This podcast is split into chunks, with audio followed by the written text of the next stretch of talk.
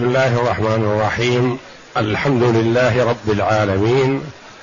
والصلاة والسلام على نبينا محمد وعلى آله وصحبه أجمعين. وبعد. بسم الله أعوذ بالله من الشيطان الرجيم. بسم الله الرحمن الرحيم.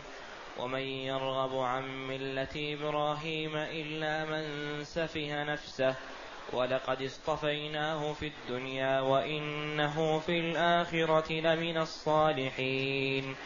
إذ قال له ربه أسلم قال أسلمت لرب العالمين. ووصى بها إبراهيم بنيه ويعقوب يا بني إن الله اصطفى لكم الدين فلا تموتن إلا وأنتم مسلمون. هذه الآيات الكريمة من سورة البقرة جاءت بعد قوله جل وعلا في دعاء إبراهيم عليه السلام ومعه إسماعيل ربنا وابعث فيهم رسولا منهم يتلو عليهم آياتك ويعلمهم الكتاب والحكمة ويزكيهم إنك أنت العزيز الحكيم.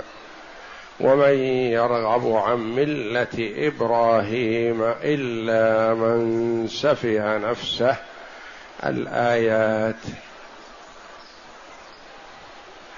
لما ذكر جل وعلا دعاء إبراهيم وتضرعه إلى الله جل وعلا وبين أنه قدوة وأنه أمة وأنه إمام في الخير وأنه يحسن بالمسلم أن يكثر الدعاء والتضرع إلى الله جل وعلا.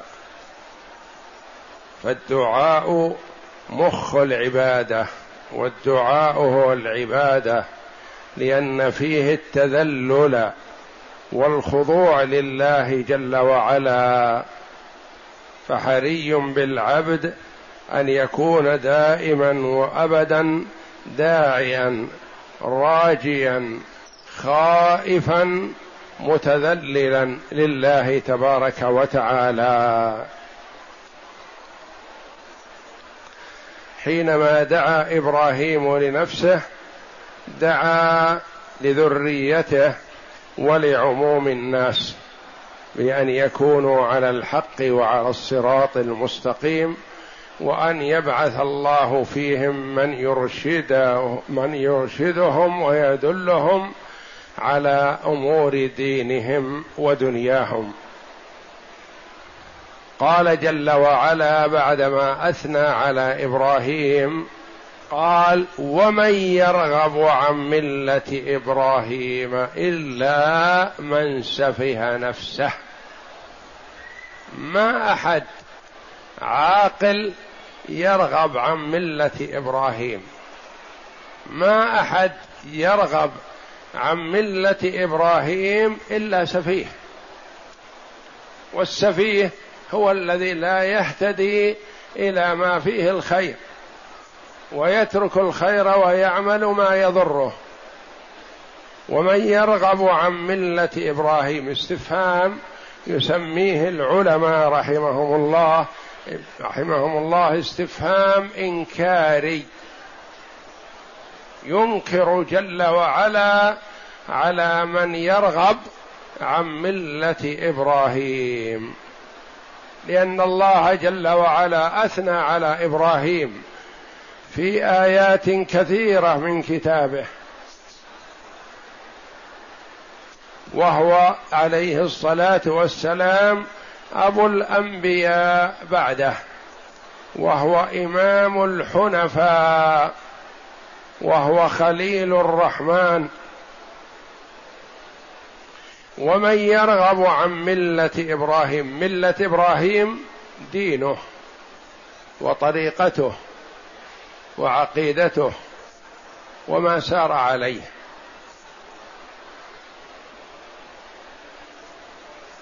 إلا من سفه نفسه من سفه نفسه هو الذي يرغب عن ملة إبراهيم. وإلا فالعاقل الذي يريد النجاة والسعادة لنفسه يسلك مسلك إبراهيم ويتبع إبراهيم. إن إبراهيم كان أمة قانتا لله حنيفا ولم يكن من المشركين.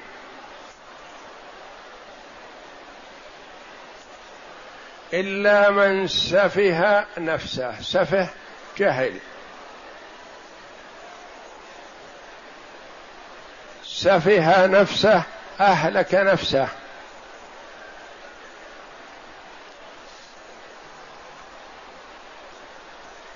قيل في سبب نزول هذه الآية أن عبد الله بن سلام رضي الله عنه الحبر من أحبار اليهود الذي أسلم لما رأى النبي صلى الله عليه وسلم.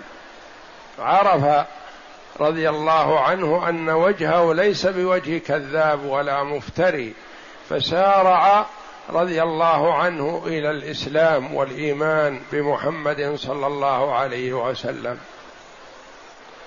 وكان له أبناء إخوة اثنان. فدعاهم رضي الله عنه إلى ما رغب فيه وهو الإسلام. فاستجاب له أحدهما لأنه قال له ألستم تعرفون أن محمدا رسول الله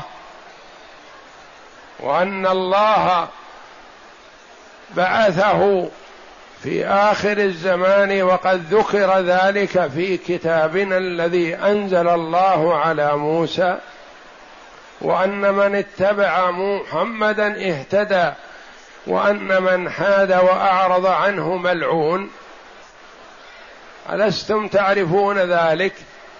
فآمنوا به.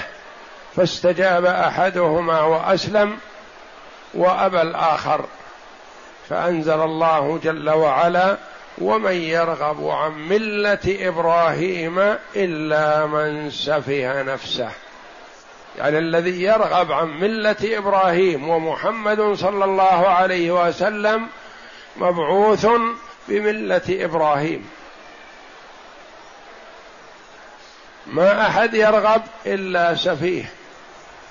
ويقول العلماء رحمهم الله العبرة بعموم اللفظ لا بخصوص السبب. قد يكون الشيء له سبب خاص لكن لفظه عام فهو يعم. ويقال هذا اللفظ لمن في زمن النبي صلى الله عليه وسلم ولمن دعاهم عبد الله بن سلام رضي الله عنه إلى أن يرث الله الأرض ومن عليها. من اتبع محمدا صلى الله عليه وسلم فهو المهتدي ومن أعرض عنه فقد أعرض عن ملة إبراهيم وهو السفيه المبعد عن رحمة الله.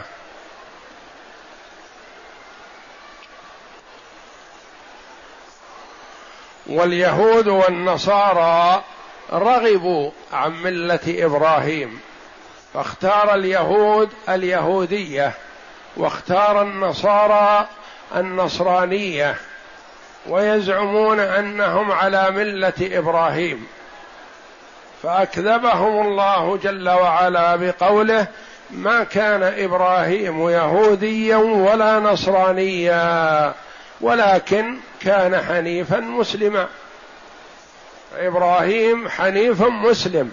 فمعناه إذا كنتم تزعمون أنكم على طريقته فاتبعوا النبي الذي بعث على ملة إبراهيم.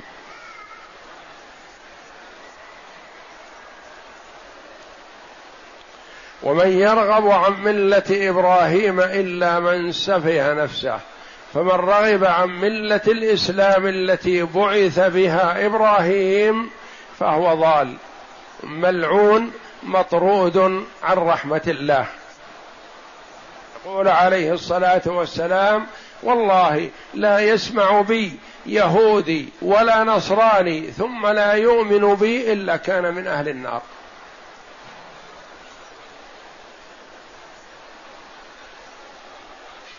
فأرشد جل وعلا عباده إلى اتباع ملة إبراهيم التي بعث بها محمد صلى الله عليه وسلم. ثم علل جل وعلا ما دعا إليه من ملة إبراهيم بقوله ولقد اصطفيناه في الدنيا وإنه في الآخرة لمن الصالحين. ولقد اصطفيناه فهو مصطفى يعني مختار.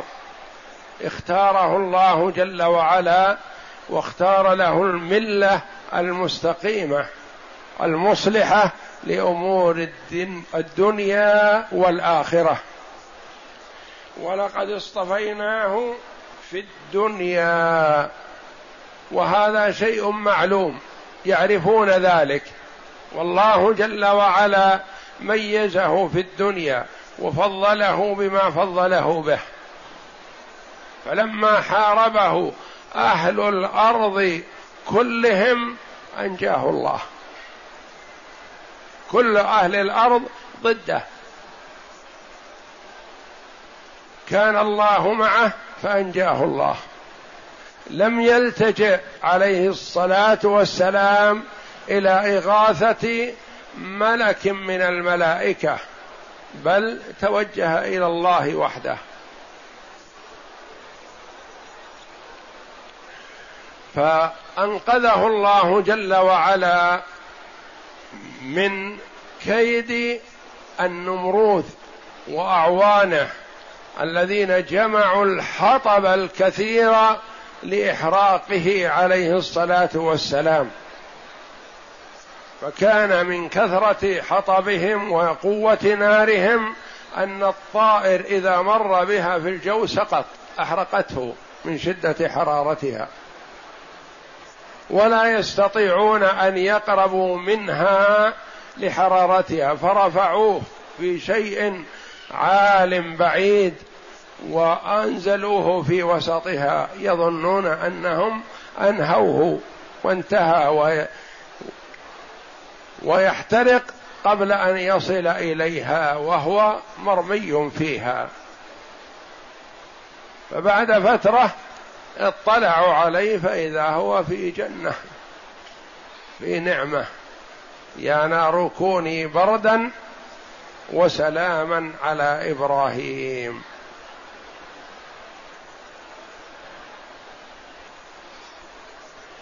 لما كاده النمرود وأراد امرأته أنقذها الله جل وعلا منه.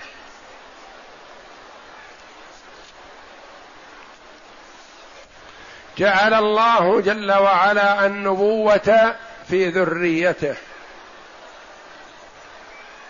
وجعل طريقته أحسن الطرق. وجعل مودته في قلوب العباد. المؤمنون على ملة إبراهيم حقا. النصارى يزعمون أنهم على ملة إبراهيم ويوالون إبراهيم. اليهود يزعمون أنهم على ملة إبراهيم ويوالون إبراهيم. مشرك العرب يزعمون أنهم على ملة إبراهيم ويوالون إبراهيم. فاجتمع أهل الأرض بعدما أظهره الله جل وعلا وأظهر شأنه على مودته ومحبته استجابة لدعوته عليه السلام حينما قال واجعل لي لسان صدق في الآخرين. صار محبوبا لدى جميع الطوائف عليه الصلاة والسلام. ولقد اصطفيناه في الدنيا لأن الله ابتلاه واختبره فنجح في هذا الامتحان والابتلاء. والله جل وعلا يعلم ذلك ازلا وإنما ليظهر ذلك للعباد. ولقد اصطفيناه في الدنيا وإنه في الآخرة لمن الصالحين. هذا في الدنيا شيء ظاهر محسوس ومع ذلك أقسم الله جل وعلا عليه. فاللام يعبر عنها العلماء رحمهم الله بأنها موطئة للقسم. وقد للتحقيق ولقد اصطفيناه في الدنيا. وإنه في الآخرة لمن الصالحين. قال بعض العلماء رحمهم الله لما كان أمر الدنيا ظاهر وأمر الآخرة خفي لا يؤمن به ولا يصدق به إلا المؤمن أتى بالمؤكدات أكثر في أمور الآخرة. ولقد اصطفيناه في الدنيا واللام وقد تتعدى إلى وإنه في الآخرة لمن الصالحين وزاد في التأكيد بإن المؤكدة وإنه في الآخرة لمن الصالحين. أي ممن أصلح الله حاله وأمره فهو قريب من الله جل وعلا محبوب لدى الله جل وعلا اصطفاه الله جل وعلا في الدنيا وفي الآخرة. فقد ينعم الله جل وعلا على عبد ما نعمة دنيوية لكنه في الآخرة محروم. وقد ينعم الله جل وعلا على عبد بنعمة في الدنيا في الآخرة لكنه في الدنيا مبتلى.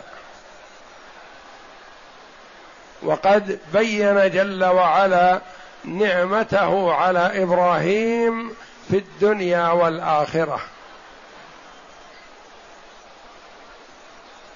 ولقد اصطفيناه يعني اخترناه وفضلناه في الدنيا في الحياة الدنيا وإنه في الآخرة لمن الصالحين الذين أصلحوا أعمالهم لله فالله جل وعلا يثيبهم على ما قدموا من الأعمال الصالحة اقرأ.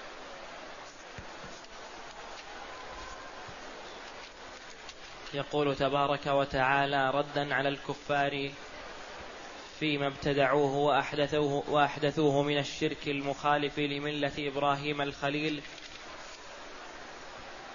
فإنه, جر فإنه جرد توحيد ربه تبارك وتعالى فلم يدع معه غيره ولا أشرك به طرفة عين. ولهذا يقول الله تعالى ومن يرغب عن ملة وتوجهه إلى الله ما أشرك به وما توجه إلى غيره عليه الصلاة والسلام. كما جاء أن جبريل عليه السلام اعترض له في الهوى وهو ملقا في النار في طريقه إلى النار. قال ألك حاجة؟ قال أما إليك فلا وأما إلى الله فبلى. لا غنى بي عن ربي وأما إليك فلا. ما دام ربي يراني و مطلع علي فلا ألجأ ولا ألتجئ إلى غيره. ما أطلب منك ولا من غيرك. وجبريل عليه السلام ذو القوة المتين. قادر كل القدرة على نصرته عليهما الصلاة والسلام. لكنه نفى الطلب إلى جبريل ولا إلى غيره. ولهذا قال الله تعالى ومن يرغب عن ملة إبراهيم إلا من سفه نفسه أي ظلم نفسه بسفهه وسوء تدبيره بتركه الحق إلى الضلال حيث خالف طريق من اصطفي في الدنيا للهداية والرشاد من حداثة سنه إلى إلى أن اتخذه الله خليلا وهو في الآخرة من الصالحين السعداء فمن ترك طريقه هذا ومسلكه واتبع طرق الضلالة والغي فأي سفه أعظم من هذا أم أي ظلم أكبر من هذا؟ كما قال الله تعالى إن الشرك لظلم عظيم. يعني السفه يتفاوت ودرجات ولا أكثر ولا أشد. سفه ممن ترك طريق الخير وسلك طريق الشر. يعني لو ترك طريق الخير وإن لم يسلك طريق الشر يعني طريق سليم لاعتبر سفيه. من يبيع مثلا بأقل من رأس المال ولو بريال واحد يقال هذا سفيه. لأنه ما أراد الربح وما طلب الربح. فما بالك بمن يسلك طريق الشرك؟ أو طريق الزيغ والضلال أو طريق الفسق والفجور أو طريق الزنا وشرب الخمور وغير ذلك من الفواحش ويترك طريقة الرسل والمؤمنين. لا أسفه منه. وكما قال ابن عباس رضي الله عنهما كل من عصى الله فهو جاهل لأنه لو لم يكن جاهل لما عصى الله. نعم. وقال أبو العالية وقتادة نزلت هذه نزلت في في اليهود أحدثوا طريقا ليست من عند الله وخالفوا ملة إبراهيم فيما أحدثوه ويشهد لصحة هذا القول قول الله تعالى ما كان إبراهيم يهوديا ولا نصرانيا ولكن كان حنيفا مسلما وما كان من المشركين. نفى نسبته إلى طائفة من الطوائف الثلاث اليهودية والنصرانية والشرك. بينما اليهودية يقول إبراهيم يهودي والنصرانية يقولون إبراهيم نصراني ومشرك العرب يقولون نحن على ملة إبراهيم ونحن من ذرية إبراهيم وأتباع إبراهيم. فنفى الله جل وعلا تبعية هؤلاء كلهم إلى إبراهيم وبين جل وعلا أن أولى الناس بإبراهيم للذين اتبعوه آمنوا به. وهذا النبي الذي هو محمد صلى الله عليه وسلم والذين آمنوا أتباع محمد صلى الله عليه وسلم إلى يوم القيامة.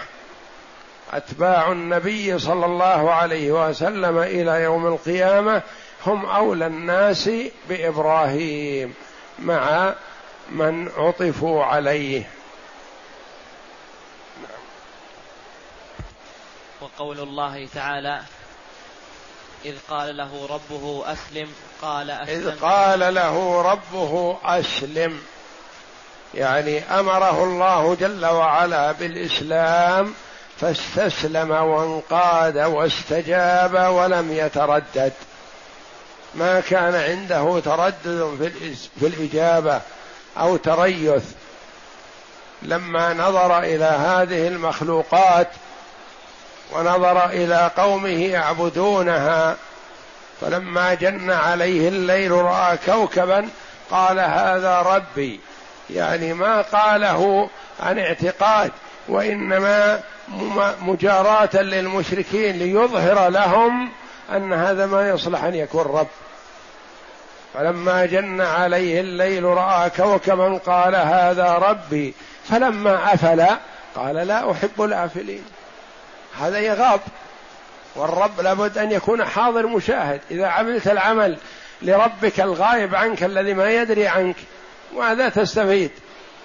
لا أحب الآفلين. وكذلك قال ذلك في القمر وقال ذلك في الشمس. ثم تبرأ من قومه وأعلن براءته من الشرك وإيمانه بالله جل وعلا وحده. إذ قال له ربه أسلم قال أسلمت. وهكذا ينبغي لكل عاقل إذا دعي إلى الحق أن يستجيب ولا يتردد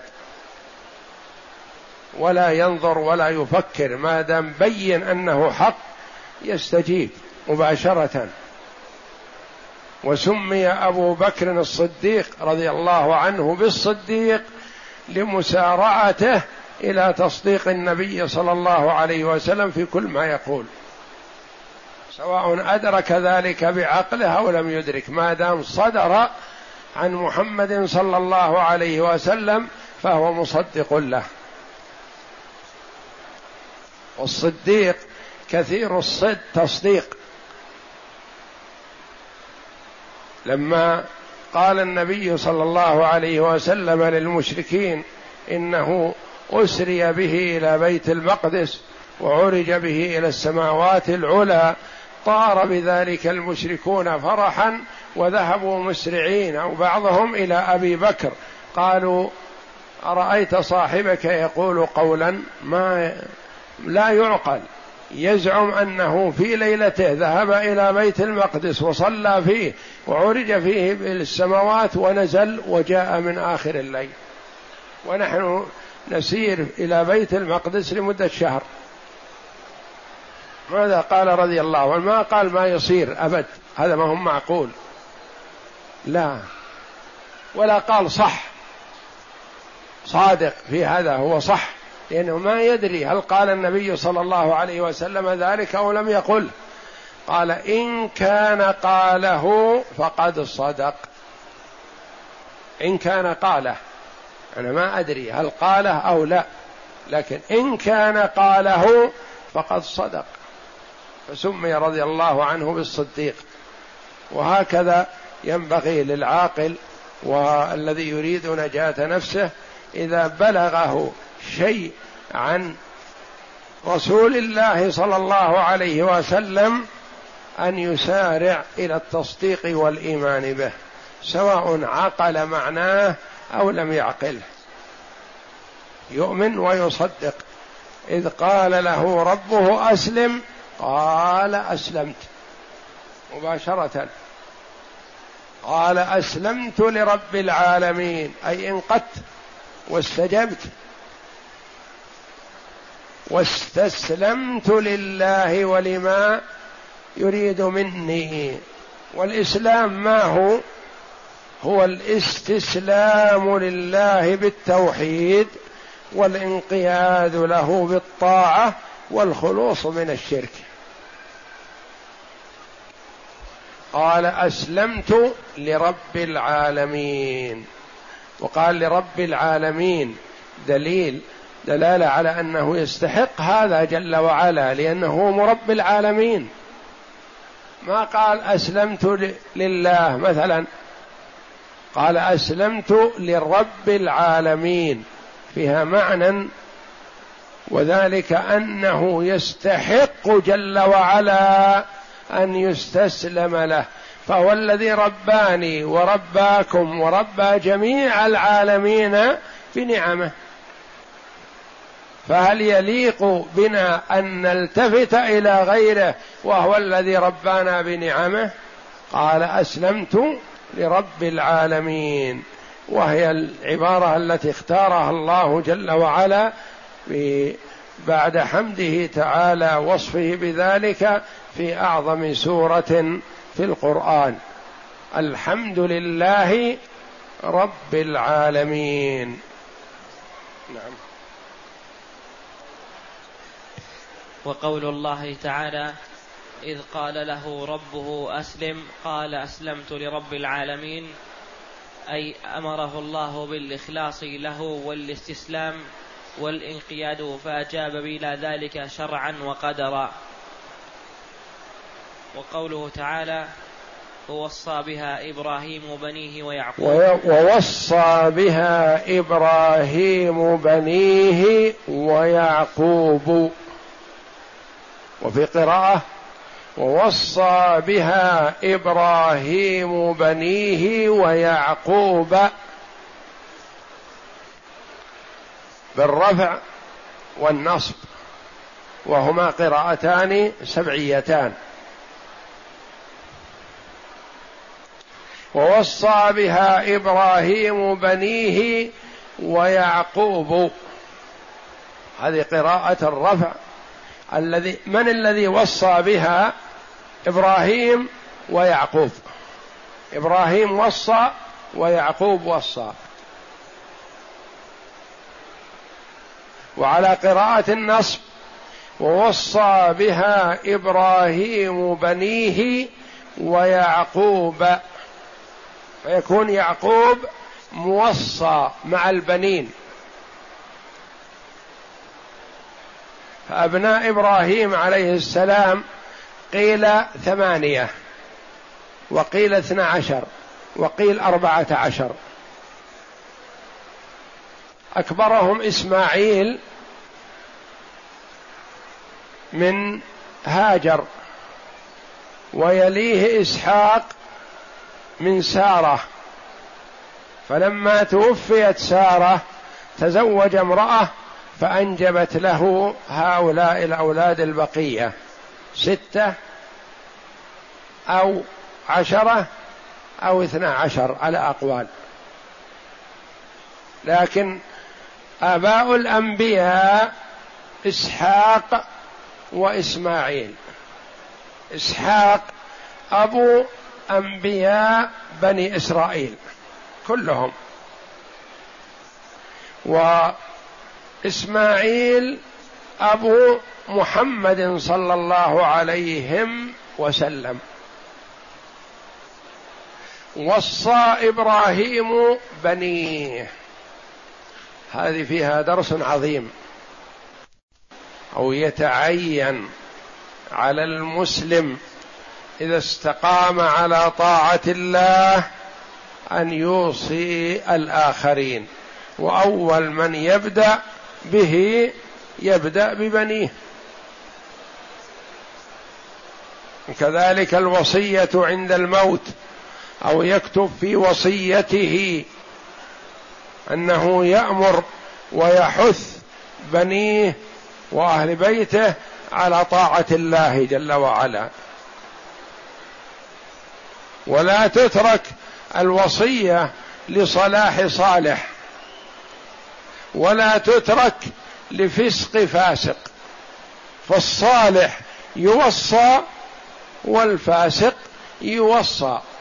والله جل وعلا يهدي ويثبت من شاء.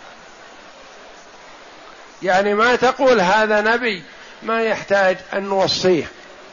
إبراهيم عليه السلام وصى بنيه وفيهم الأنبياء. ولا يجوز للمرء أن يقول هذا فاسق لا خير فيه. مهما يكون فسقه عليك أن تدعو له بالهداية والاستقامة وتوصيه بطاعة الله.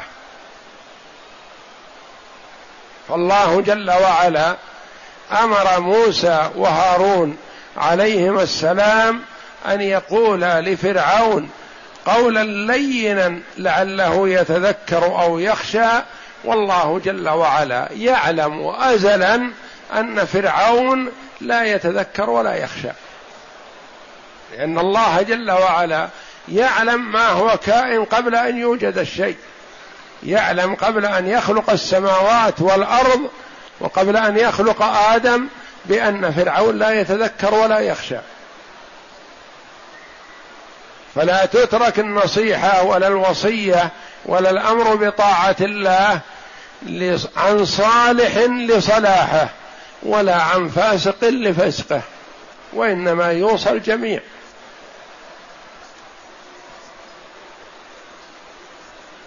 والوصية حق وحث عليه النبي صلى الله عليه وسلم أن يوصي المرء بما يرى أنه يحب أن يستمر عليه سواء كانت وصية فيما يتعلق بالمال والتركة أو وصية بالذرية الصغار أو وصية بتنفيذ عمل صالح ما حق امرئ مسلم يبيت ليلتين له شيء يوصي به إلا ووصيته مكتوبة عند رأسه. يكتب وصيته بما يحب أن يستمر عليه لأنه لا يدري متى يباغته الأجل. والوصية قد تكون واجبة أحيانا وتكون مباحة وتكون مستحبة. واجبة إذا كان عليه حق لله جل وعلا أو لعباده فيوصي به حتى لا يضيع الحق ويبقى يطالب به يوم القيامة. عليه ألف ريال أو أكثر أو أقل يوصي به يقول أسددوا عني لأنه إن لم يسدد من التركة أخذ من الحسنات وحمل سيئات بدله إن لم يكن له حسنات. وإذا أوصى به وسدد في الدنيا استراح منه. هذه وصية واجبة. عليه حق ما يعرف إلا بالوصية. مستحبة إذا أوصى بشيء من ماله مثلا لطلبة العلم الفقراء للمجاهدين في سبيل الله للفقراء والمساكين لبعض الأقارب مثلا الذين دخلهم يسير تعطى الأخت كذا تعطى العمة كذا لغير وارث. هذه مستحبة استحبابا وليست بواجبة ولا يقال عنها إنها مباحة. وصية مباحة مثلا إذا وصى من يتولى أولاده الصغار. عنده أولاد صغار هو يعرف من أصلح لهم. الأم أصلح يجعل الوصية للأم. الأخ الأكبر ابنه الكبير يجعل الوصية لابنه الكبير. يتولى أمر إخوانه الصغار. ابنه الأوسط يجعل الوصية لمن يختاره لمن يرى أنه أصلح لأنه أعرف بأولاده. ما في أولاده من يصلح يوصي لإخوانه أو لأقاربه. ما فيهم من يصلح يوصي لأحد الجيران. يقول يتولى أمر وشؤون أولادي الصغار جارنا فلان. يصح. ومن يوصي له الأب مقدم على الحاكم وعلى غيره. فإذا لم يوصي الأب فالولاية حينئذ تكون للحاكم الشرعي هو الذي يولي على الصغار. فأنت بدل ما تترك أولادك الصغار مثلا من يتولى أمرهم لا تدري ربما يسند أمرهم إلى إنسان ما يصلح لهم. يظهر بالصلاح وكذا فيوصى له وهو غير صالح. فأنت أدرى بمن يصلح لأولادك فوص عليهم. وهذه الوصية تعتبر مباحة. إذا وصيت فحسن وإذا لم توصي فلا بأس. لكن الوصية بطاعة الله هذه من أهم الأمور وإن كانت غير واجبة على المرء لكنه يحسن أن يستشعر بها يوصي من خلف من أولاده وأهل بيته بطاعة الله جل وعلا ويحسن بالمرء إذا أراد أن يوصي أن يأتي إلى طالب علم يستشيره في الوصية ويكتب له الوصية أو يذهب إلى كاتب العدل فيكتب له الوصية حتى تكون على ضوء الكتاب والسنة. لأن المرء قد يوصي بوصية ما يجوز تنفيذها ويأثم بها. هو يأثم ولا تنفذ. الوصية إذا كانت جائرة وظالمة يبطلها الحاكم والإثم يتحمله الموصي. فليحذر ذلك. وقد جاء في الحديث إن الرجل لا يعمل بعمل بطاعة الله ستين سنة حتى إذا قرب أجله جار في الوصية فمات على غير هدى وعذب بسبب وصيته هذه يختم له بسيء عمله. فليحذر المرء الوصية التي تكون مبنية على العاطفة على غير شرع. ما يجوز له لأنه قد يوصي لأولاده الصغار مثلا ببيت أو يوصي لزوجته التي في عصمته ويحرم الآخرين فيكون ضل وبعد عن الحق. فيحسن بالإنسان إذا أراد أن يوصي أن يعرض رغبته على طالب علم لتكون وصيته على ضوء الكتاب والسنة. ووصى بها إبراهيم بنيه. وصاهم بالاستسلام لله جل وعلا والإيمان به وكلمة التوحيد وطاعة الله.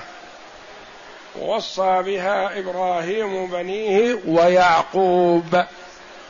يعقوب كذلك وصى بنيه ويعقوب عليه السلام له اثنا عشر ابن منهم يوسف وبنيامين الأشقة الشقيقان يوسف وأخوه. والعشرة الأخر من غير أشقة ليوسف وهم الأسباط.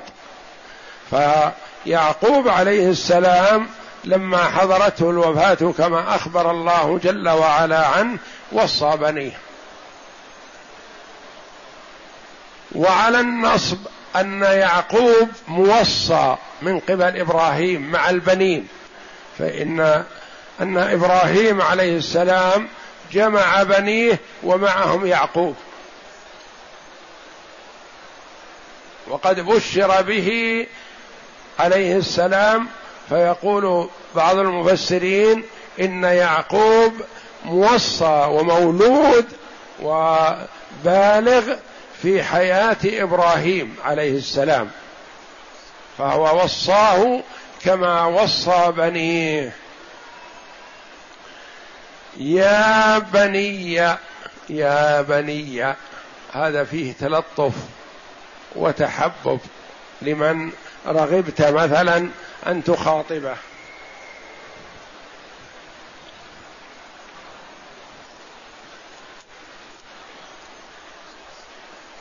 يا بني فيحصل مثلا بالمرء إذا أراد أن يخاطب الولد يقول يا ولدي يا بني يا ابني الأخ يا أخي المسلم يقول يا أخي يا أخي يا حبيبي.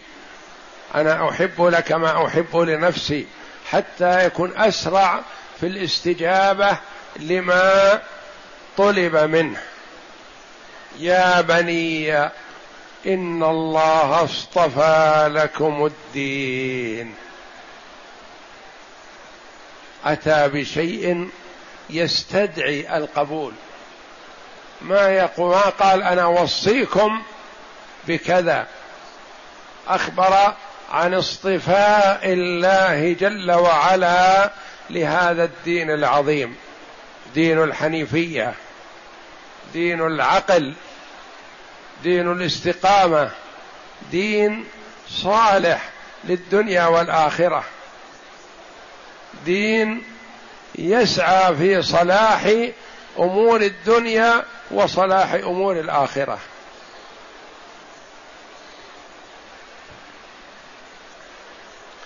إن الله اصطفى بمعنى اختار.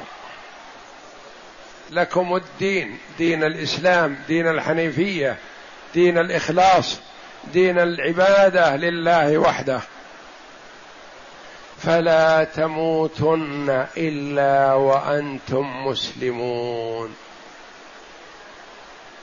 يقول بعض العلماء رحمهم الله هل يسوغ أن يقال للرجل لا تموت إلا كذا. هو بيده الموت.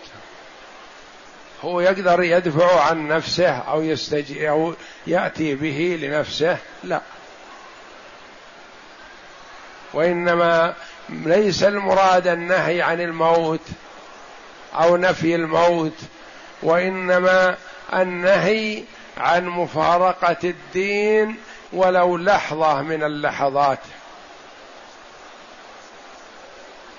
لا تمت إلا وأنت على الإسلام. أنت تدري متى تموت؟ لا. ما حد يدري. هذا مما استأثر الله جل وعلا به. لا يعلمه ملك مقرب ولا نبي مرسل. إن الله عنده علم الساعة وينزل الغيث ويعلم ما في الأرحام. وما تدري نفس ماذا تكسب غدا وما تدري نفس بأي أرض تموت. الموت علم عند الله. لا تموتن إلا وما دام الأمر كذلك فأنت إذا قيل لك لا تمت إلا وأنت مسلم هل يجوز أن تتخلى عن الإسلام لحظة؟ لأنه يخشى أن يأتيك الأجل في هذه اللحظة التي تخليت عن الإسلام. كما هي حال والعياذ بالله من يختم له بسيء عمله. يكون يسكر فيموت سكران. يزني فيموت زاني والعياذ بالله. يتعامل بالربا فيموت وهو على هذه الحال والعياذ بالله. يموت ومعاملته الربويه ماشية. فيختم له بسيء العمل والعياذ بالله. وكما قال إخوة يوسف لما أرادوا القضاء على يوسف وتكونوا من بعده قوما صالحين. قالوا افعلوا فعلتكم هذه فإذا انتهيتم منها توبوا إلى الله وأصلحوا حالكم. فلا يليق هذا لأن الإنسان ما يدري متى يباغته الأجل. وكذلك مثلا الشاب والرجل المعافى والنشيط يقول متع نفسي بهذا وإن شاء الله بعدين أتوب. أن تدري هل تتمكن من التوبة أو لا؟ تب الآن. بادر بالتوبة الآن. فلا يسوق التسويف والإمهال في التوبة لأن الإنسان ما يدري متى يباغته الأجل. قد ينام على فراشه ولا يستيقظ. تذهب روحه إلى بارئها. فلا تموتن إلا وأنتم مسلمون. الموت ليس إليكم لكن احذر أن يأتيك الموت إلا وأنت مسلم. يعني لا تتخلى عن الإسلام لا تتخلى عن التوحيد لا تتخلى عن الطاعة بنية التسويف في التوبة فيما بعد.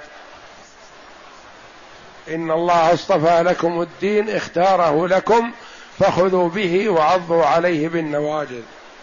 ولا فلا تموتن إلا وأنتم على هذه الصفة التي هي صفة الإسلام.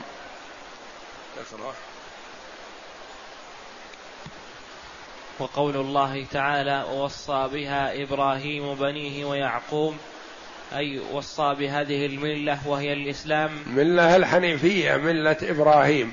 نعم. وهي الإسلام لله أو يعود الضمير على على الكلمة وهي قوله تعالى أسلمت لرب العالمين لحرصهم عليها ومحبتهم لها حافظوا عليها إلى حين الوفاة ووصوا أبناءهم من بعدهم كقوله تعالى وجعلها كلمة باقية في عقبه. والظاهر والله أعلم أن إسحاق ولد له يعقوب في حياة الخليل وسارة لأن البشارة وقعت بهما في قوله فبشرناه فبشرناهما بإسحاق ومن وراء إسحاق يعقوب.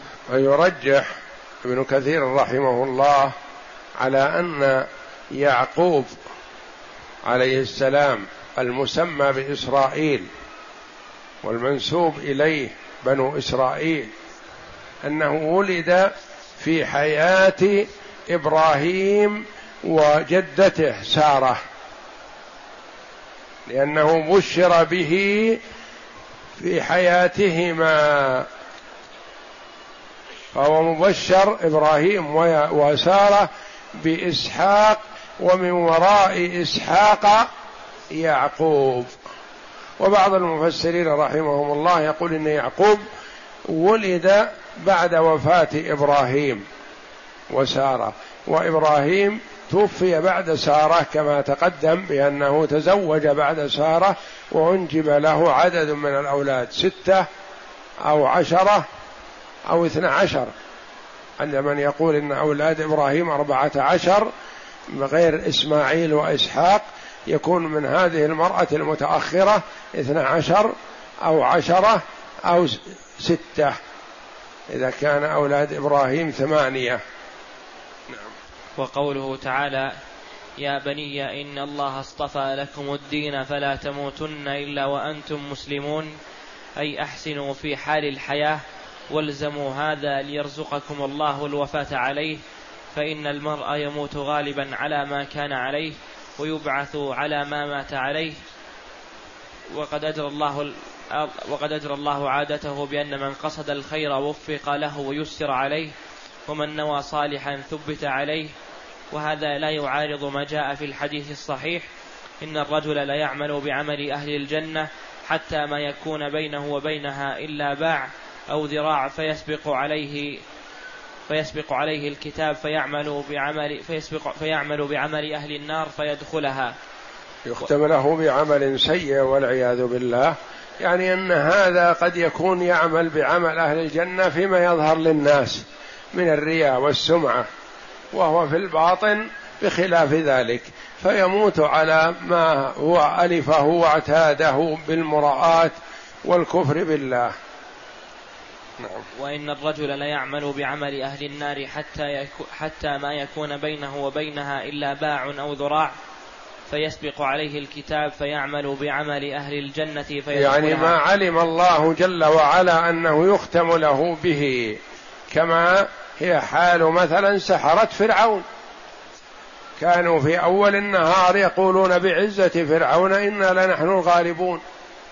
ثم لما هداهم الله للإيمان ورأوا الآيات البينة الباهرة سارعوا إلى الإيمان بموسى وهارون وقالوا لفرعون اصنع ما أنت صانع اعمل ما شئت ما يضيرنا ذلك.